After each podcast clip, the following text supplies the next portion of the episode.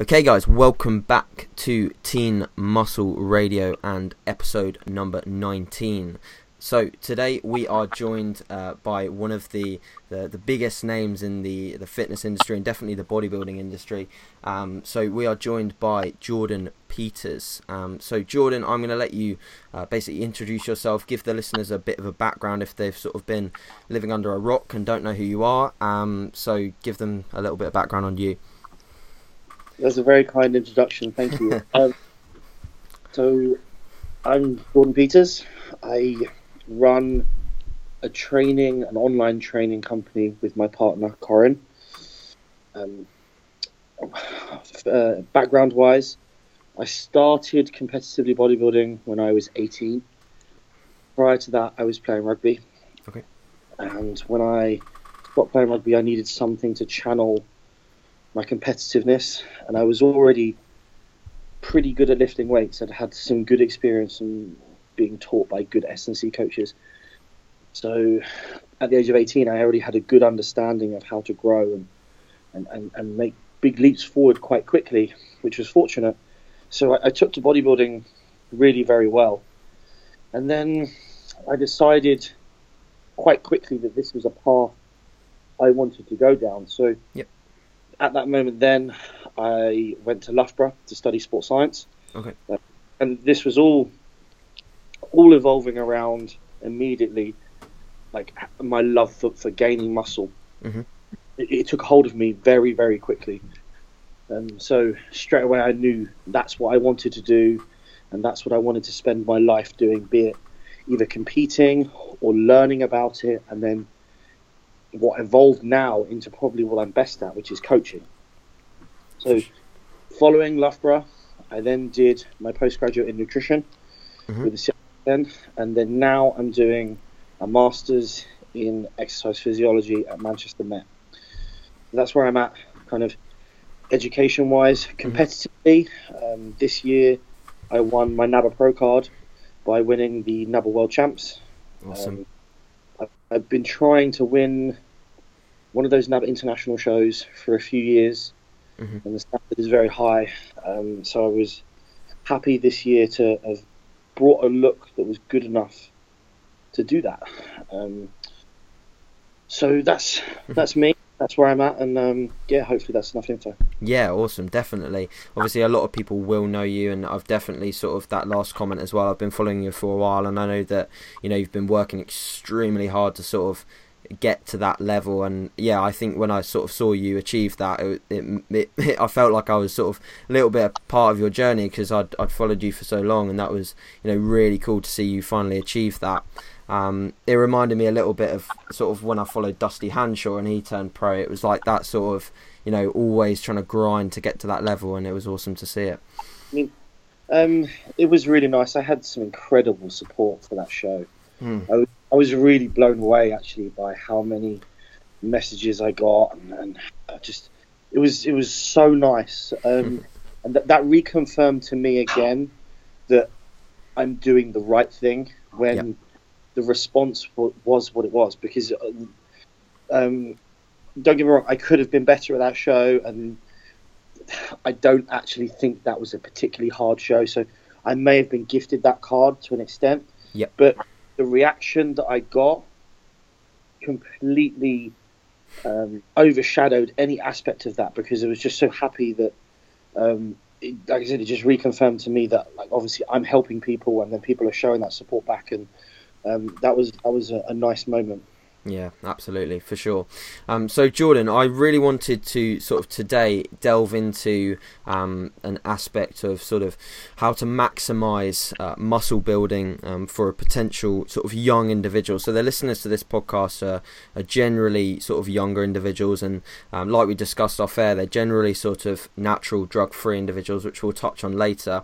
Um, but what I sort of wanted to do in order to get a good answer from you on this question, because I know that it's something that you really specialize in, um, I wanted to sort of give you the scenario of some a young guy or, or a girl, for that matter, uh, comes to you um, and sort of inquires. They want to build as much muscle as possible.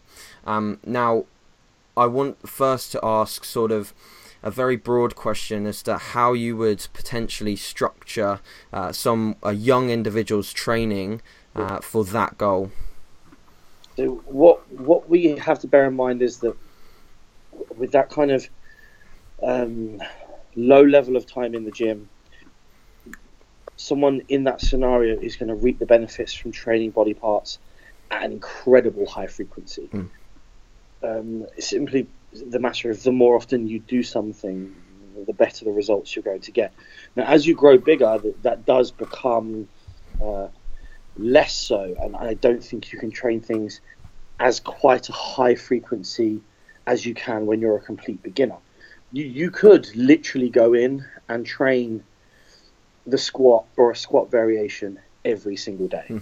Um, because as soon as you start to learn motor patterns and movements and you learn how to recruit muscles, you're going to grow. And initially, for a novice trainer, those aspects are key because your ability to recover isn't so much an issue because the stimulus is so novel that your body will adapt regardless. Now, obviously, if your training volume is too high, when your training frequency is high as well, that's going to put you at a big disadvantage to, to, to growing. So, if you were to go in and do full body sessions every other day, or at least then you like training more often than that, which is sometimes what I find I have novice and young trainers come back to me that they want to be in the gym more, mm-hmm. which is fair enough, and I do understand that. So then in that scenario, I would then put them onto an upper lower split yep. where they can possibly run upper lower rest or upper lower upper lower rest, so it'd be four on one off. And what determines that is just about their recovery capabilities. Um, so when you're training at that kind of frequency, you need to make sure that your training volume is relatively low. Yep. And to rather maximize the sets that you are doing, the intensity has to be very high. So these cannot be sub max sets when the training volume is low. And that's very important. You cannot leave reps in the tank. You can't think to yourself, well, I've got four work sets here, so I'll eventually reach failure by the fourth set because you can't afford yourself that option when okay. training high frequencies because you're going to overreach and then soon your lift will regress. So typically, you're only going to have one or two sets per exercise, and okay. you need to really, really make those count. So let's say take an upper body workout for example. We may only have four sets total for chest, okay. and that could be two exercises of two sets each. Now, four sets total for chest seems like not very much work, but you and I both know that it all comes down to intensity as opposed to the actual amount of work that you're doing because you can stimulate more than enough growth from four sets of chest. Yeah. Just how hard you attack those sets. Um, so then it would be four sets of chest, then maybe four sets of shoulders, then maybe two sets of, of direct tricep work, then possibly four sets of back, and that could be your upper body session. Okay. Um, and the, those sessions, when they're done properly, are hard sessions. Um, on paper, the, the, the the work, the total work amount might seem low, but then in terms of exercise selection, when we're only affording ourselves a certain number of sets, we want to be prioritizing the key compound movements. So with a lot of my novice trainers and the young trainees, they won't be doing very much isolation work. Because yeah. goal needs to be increasing overall body mass and we're going to do that a lot more efficiently from using key compound movements. Yeah. So things like cable flies, and cable pushdowns, and leg extensions in this phase don't have a place in my. Now, now a question on that: How long do you think you should even like consider not having them in a program? Like, do you, would would you say there's a there's a sort of time period in which you wouldn't use things like that in a program, or does it depend on the individual?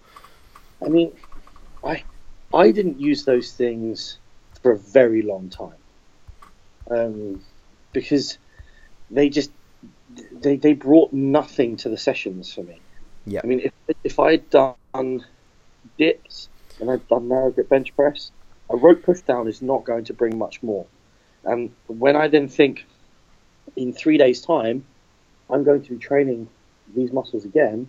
Yep. As soon as I put that work in through those dips and those narrow grip bench presses, my goal then is to focus on recovery, Mhm. not essentially beating up a muscle that you've already stimulated adequately.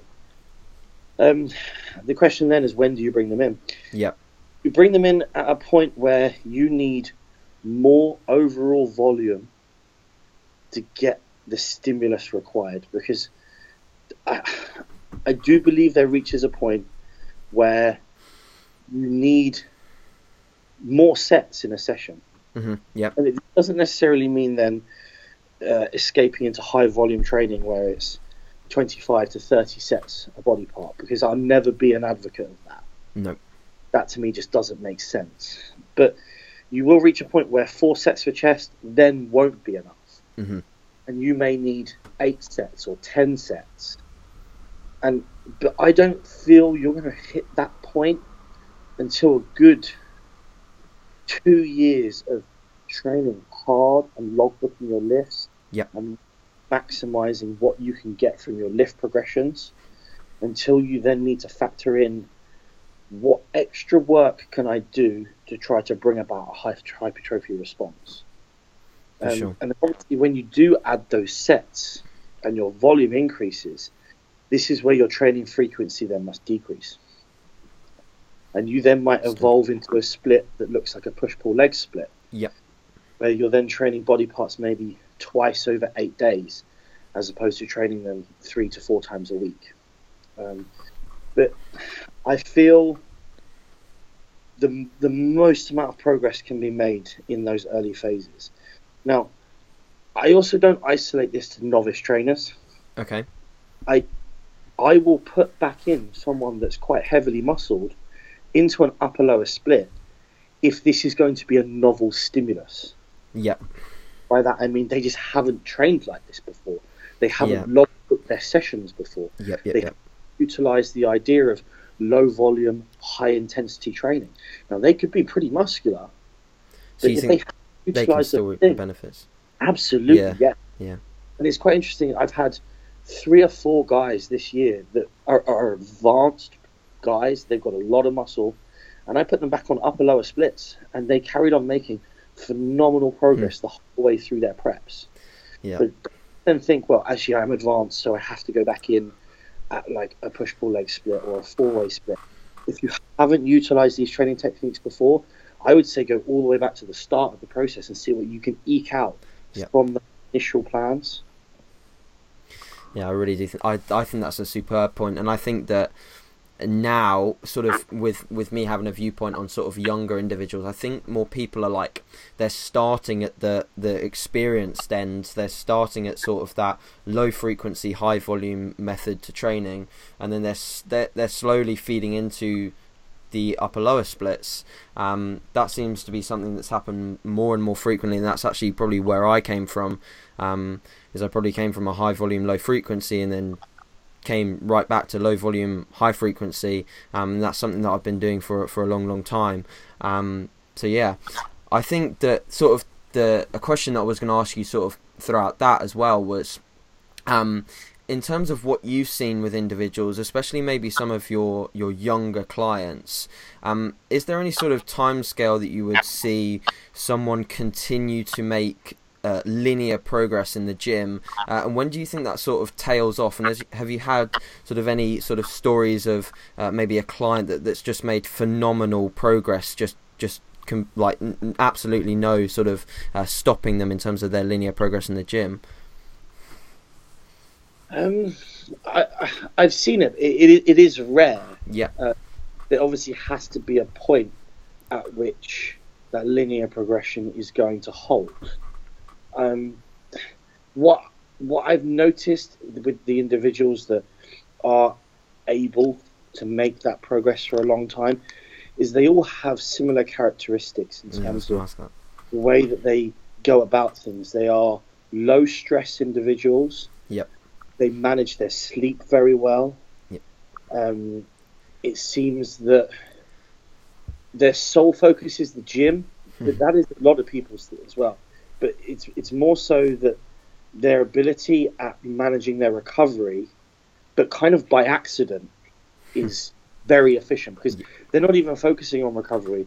It's just the fact that they're such chilled out people and they don't have a job, they don't have stresses, they're kind of living at home still. Yep. Uh, they, they have their parents buying them protein, and in these scenarios, is it's often then I, I make some really really good progress with these guys because they can just live and breathe this stuff.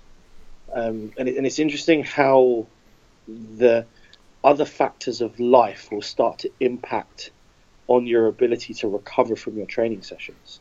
Um, so that's certainly so. Uh, for those that still live at home, make the most of that because uh, when when you get into the real world and stresses start to hit you, you're probably not going to be able to grow as well yeah, I, I, definitely agree with that. I think the the best progress I've seen either with sort of any anyone that I've worked with or myself has been yeah in those low stress time periods uh, when sleep is just on point, everything's on point. You're you know you, have eaten your meals for the day, you've stayed well hydrated.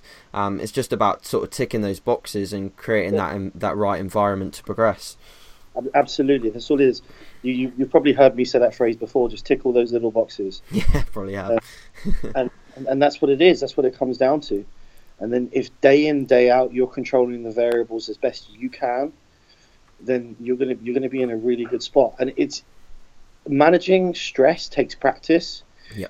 But you you can get good at doing that. Um, I think that's one of the reasons why I've been able to grow so well is um, I I've got good at avoiding stress. So mm. that will come down to then time management and then being organized and ensuring that you prep your food efficiently and you plan your days efficiently. Mm-hmm. Like when when I go to bed, this is obviously pretty extreme, but on my phone, I'll type out the times for everything that I'm going to do the, the, the, day that's coming up. Nice.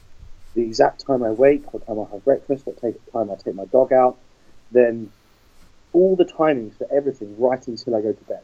Um, now, now that, that, that sounds kind of monotonous and, and like to some that will be a horrible way of living, but to others that really buy into this lifestyle, I can assure you that being that organized will really help you a lot. Yeah.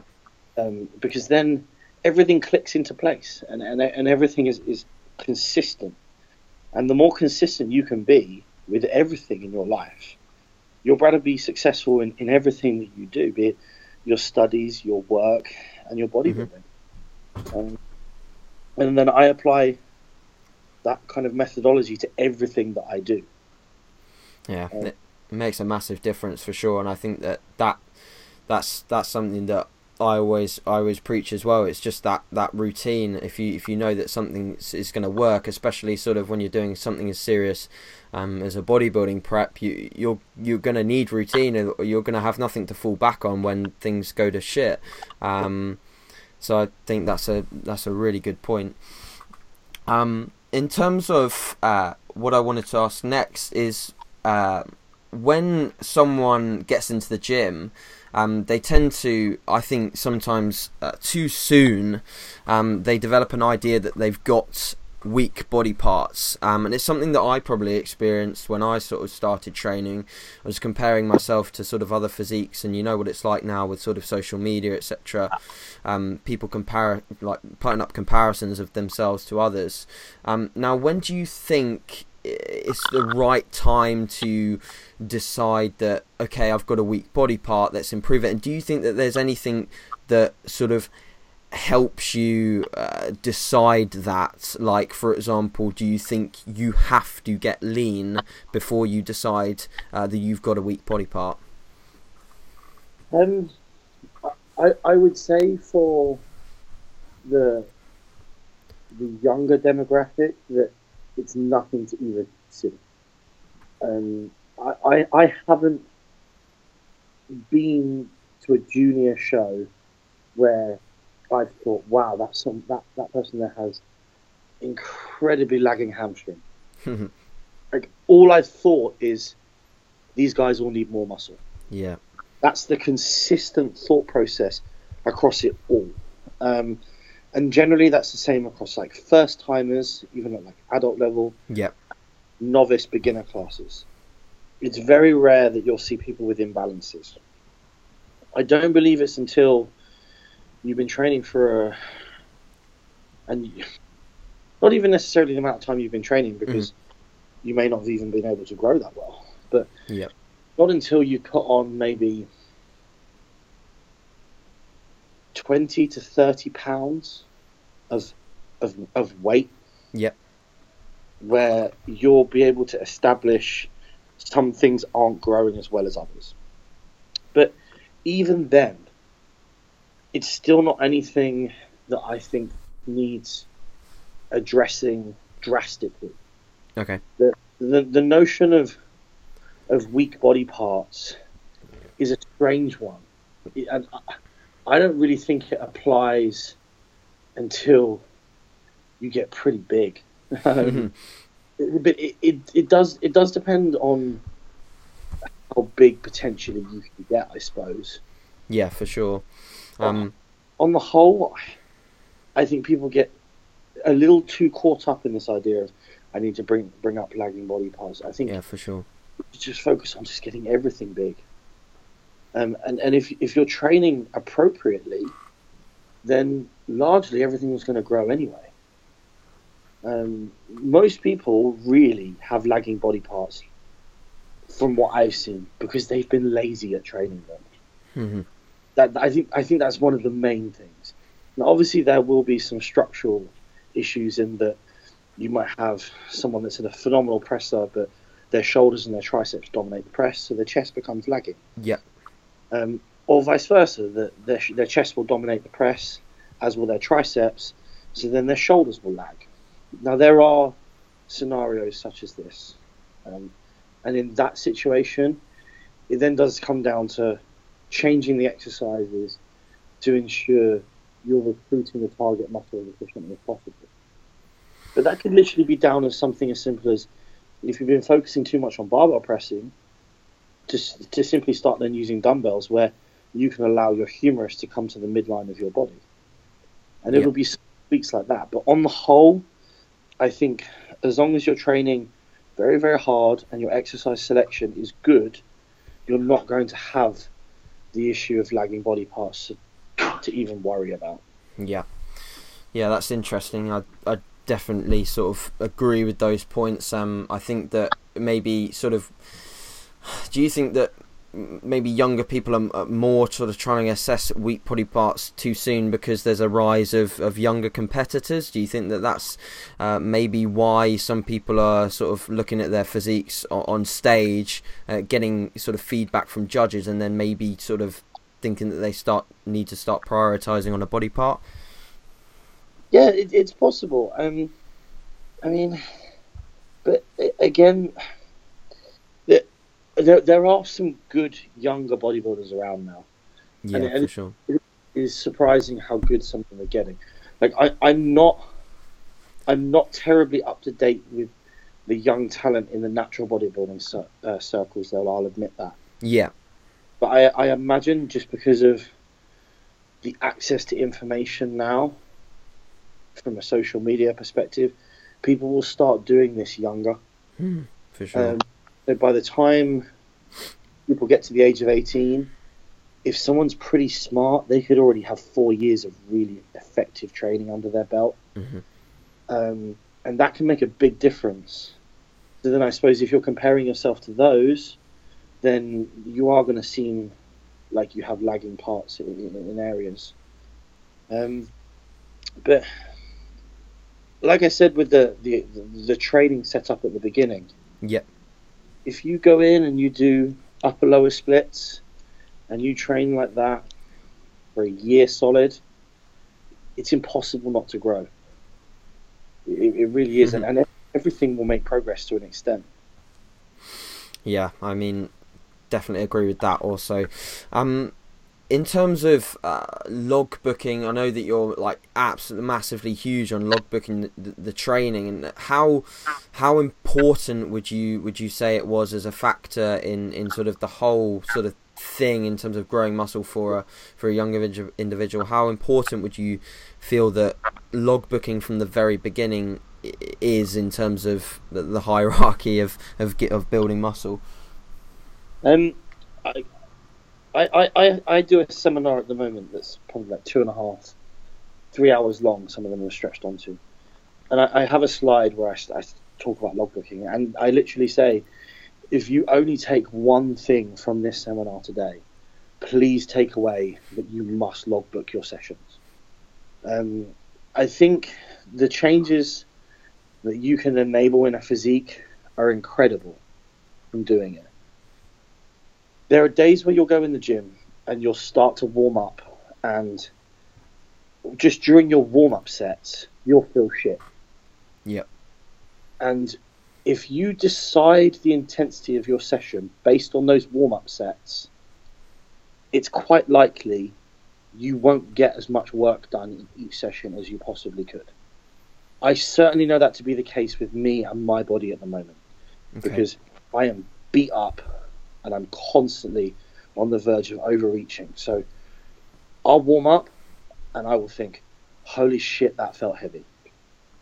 And I'll slowly just work my way through my warm ups. And then eventually I'll get to my very last warm up set and my body will start firing. And I'll be like, great, I'm ready to go.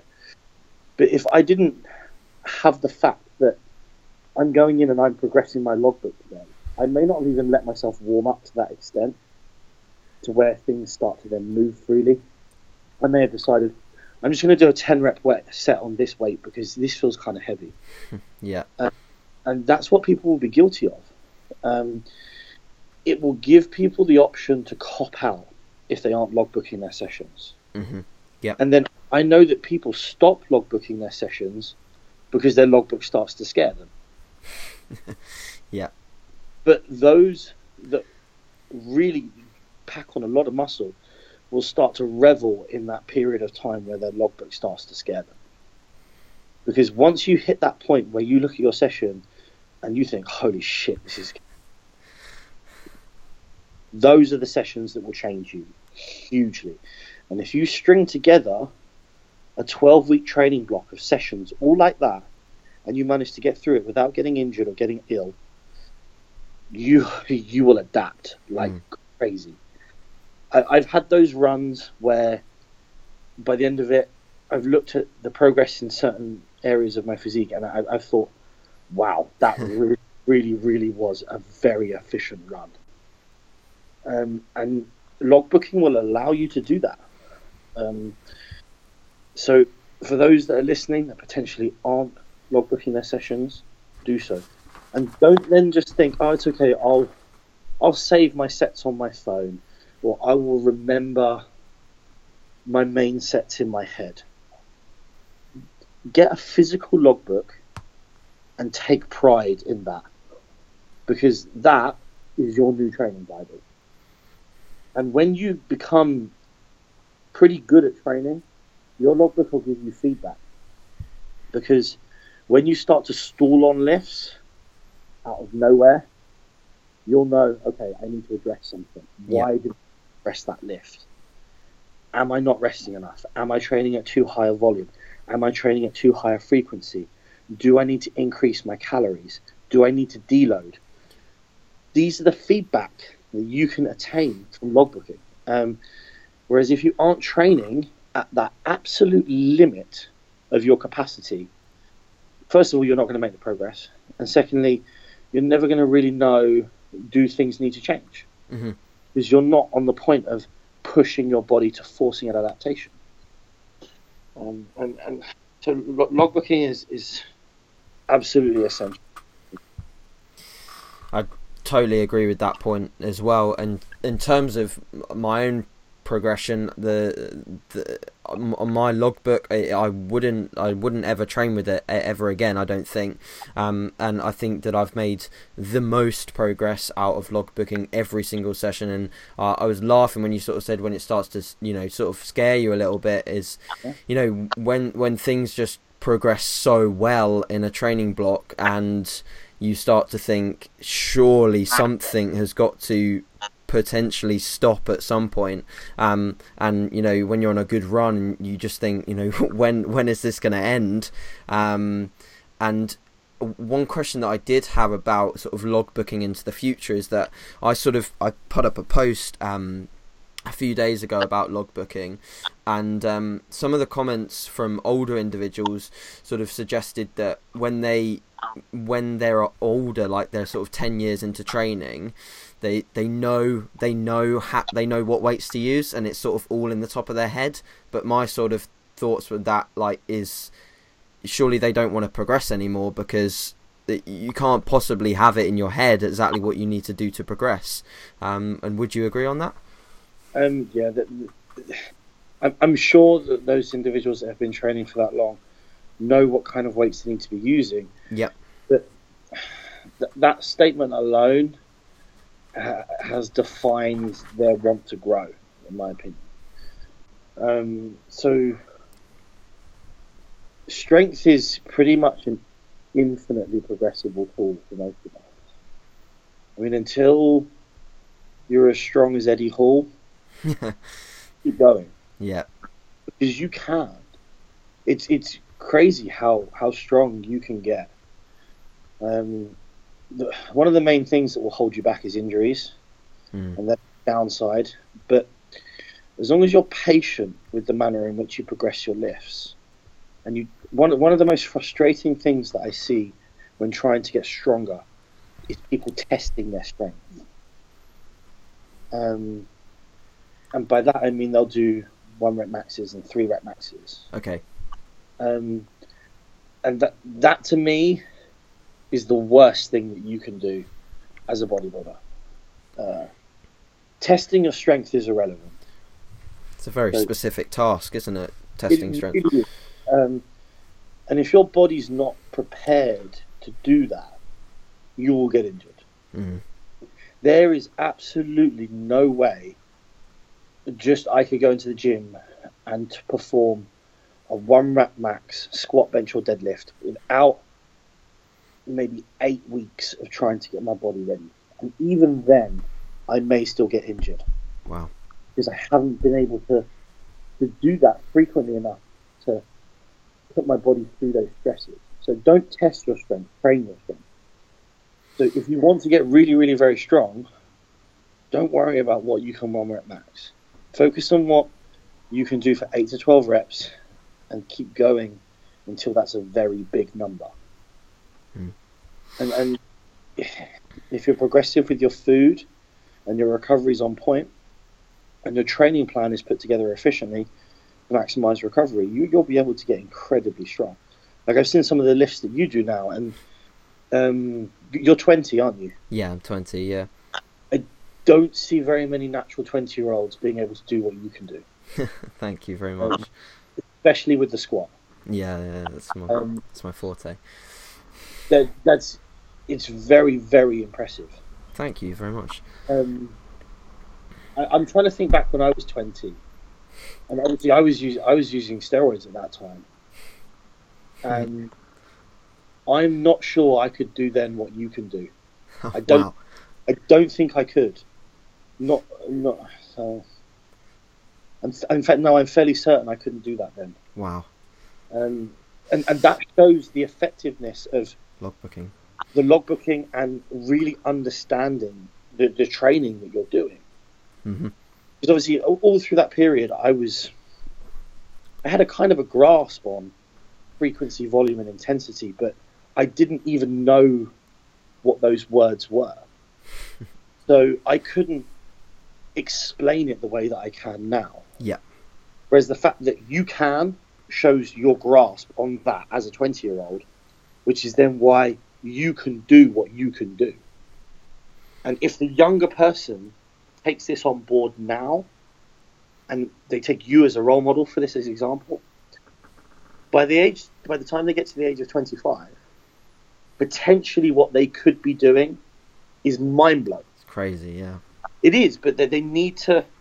You need to be smart in this approach, and this is this is one thing that I massively credit the natural bodybuilding scene for. They are way more in tune intellectually with how to build muscle. You think? Because I, I, I know I know this from dealing with clients. Wow. Um, whereas the assisted side will be way too caught up in the drugs. Okay. Whereas the natural side don't even have drugs as a luxury. Mm. So they have to think, how can I grow? So then their understanding of, of, of these aspects is is much better. And and this is what I found to be the case with most of the natural bodybuilders that I've that I've spoke to and I've, I've worked with. Yeah. Um, so that's that's a great thing, how how smart the natural bodybuilding community is. And It's kind of a sad thing how stupid some of the assisted bodybuilders can be because they get too caught up in the drug side. Um, but no, all credit to you. I think that your understanding of these topics for a 20 year old is pretty special. Um, Thank you very Really? much. uh, so yeah, you should you should be very proud. I, I don't want to say that in a patronising way. I don't No, mean not at all. But I think when I think back to, like I said, when I was 20, I was good at what I did, but I just I didn't understand it. I just intuitively knew what to do. um, Yeah. And I've always intuitively known what to do in that sense. But but having a grasp of it really allows you to then auto-regulate your training and make Absolutely. effective decisions. And, and that's what's so important is understanding these things. Yeah, I absolutely, and yeah, thank you very much for those comments, Jordan. They're really, I really appreciate them, um, and I think that you know, uh, the the way I sort of I've progressed most is is exactly what you said. You know, it's it's the minute, the minute I got coaching, and the minute you know I, you know, I reached out to someone when I was 17 to get coaching um 17 18 years old and i had them for a year and the the, the amount i learned in that year was was ridiculous but it but it gave me that understanding. Um and then Yeah. all i wanted to do ever since that uh, was to develop the understanding. Um and you know the more i have the the the, the, the better bodybuilder and uh, the stronger i've been able to become. So um i totally agree with you on that. Um, I did sort of have one more question for you, Jordan, not to hold you for too long.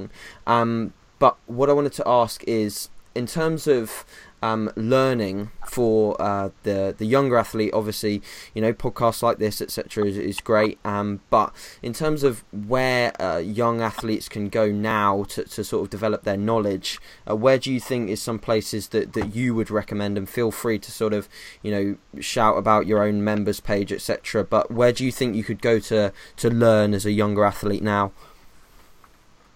Um, there are still good forums. Yep. Um, where I was reading when I was Yeah. 17, 18 was Intense Muscle, Okay.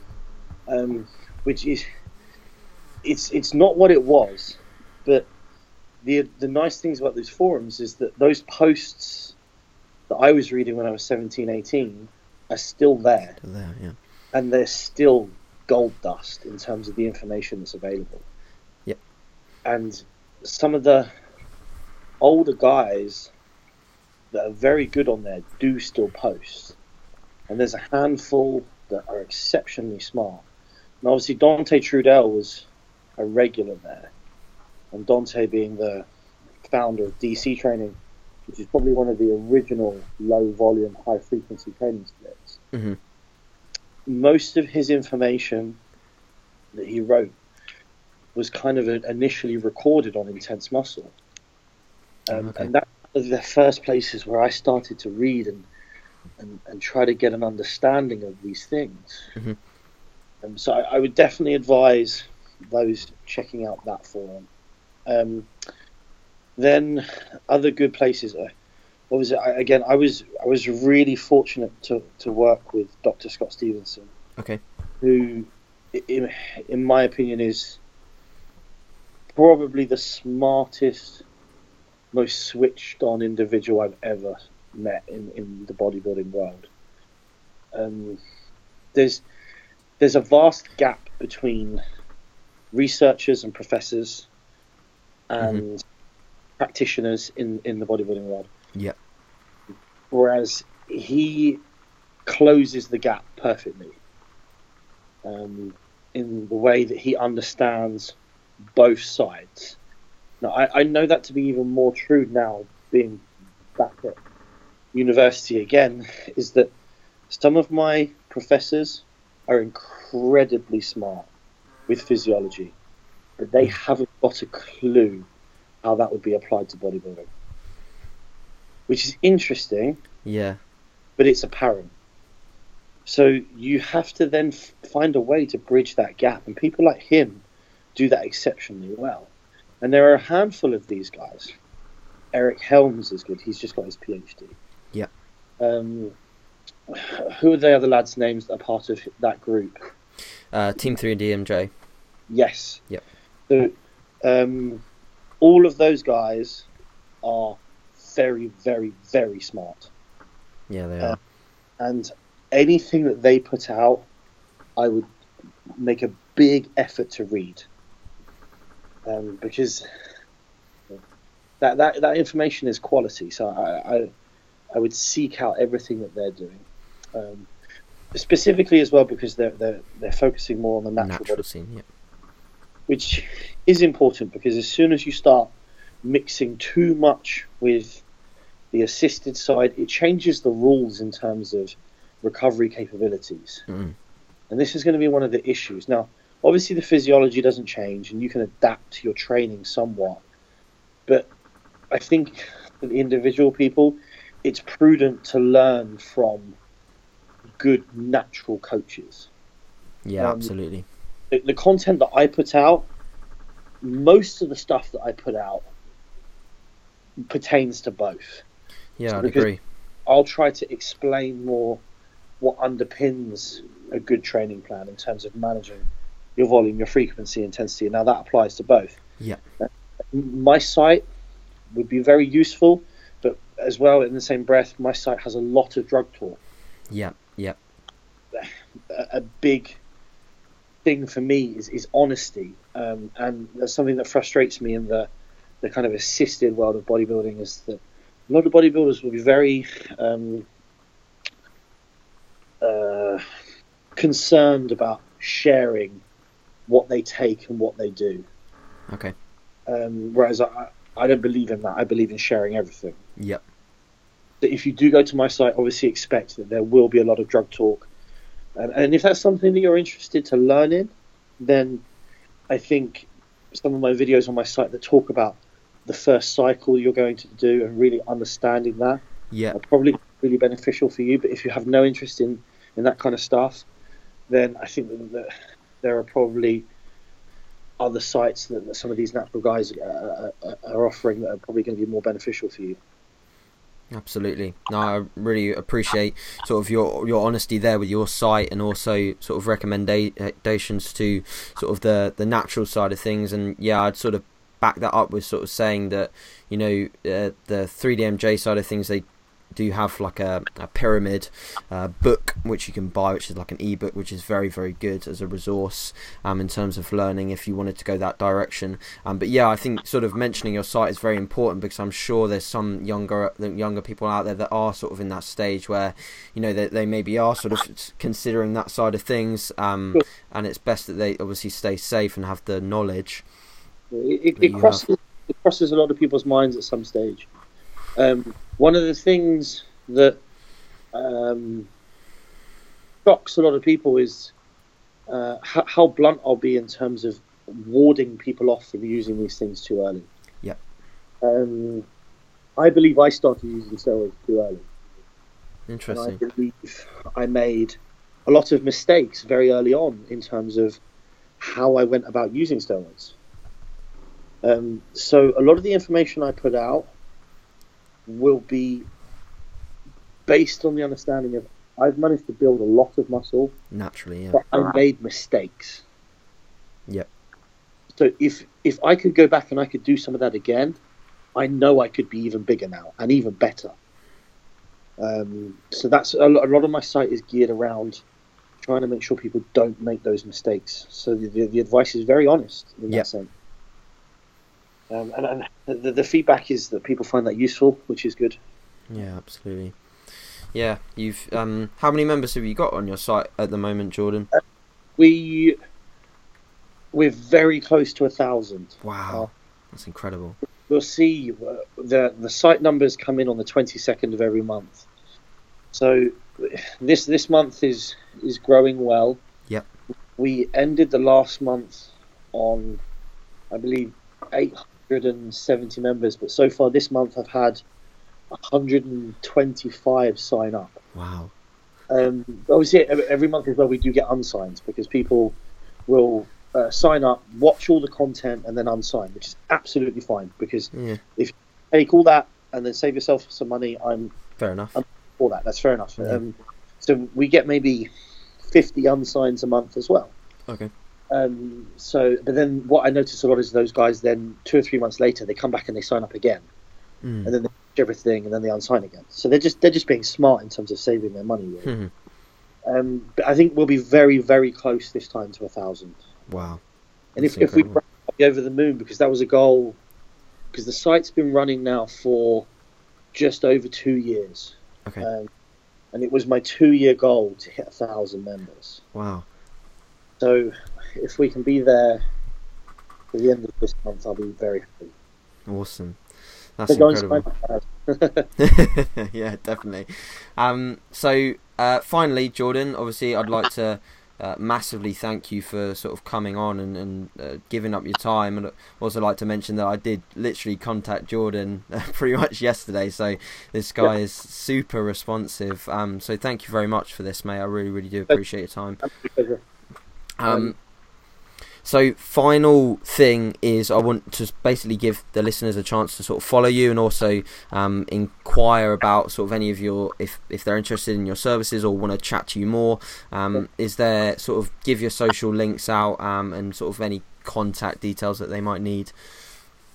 Absolutely. So our website is trainbyjp.com, and that's where you can subscribe to the member section of the site. Cool.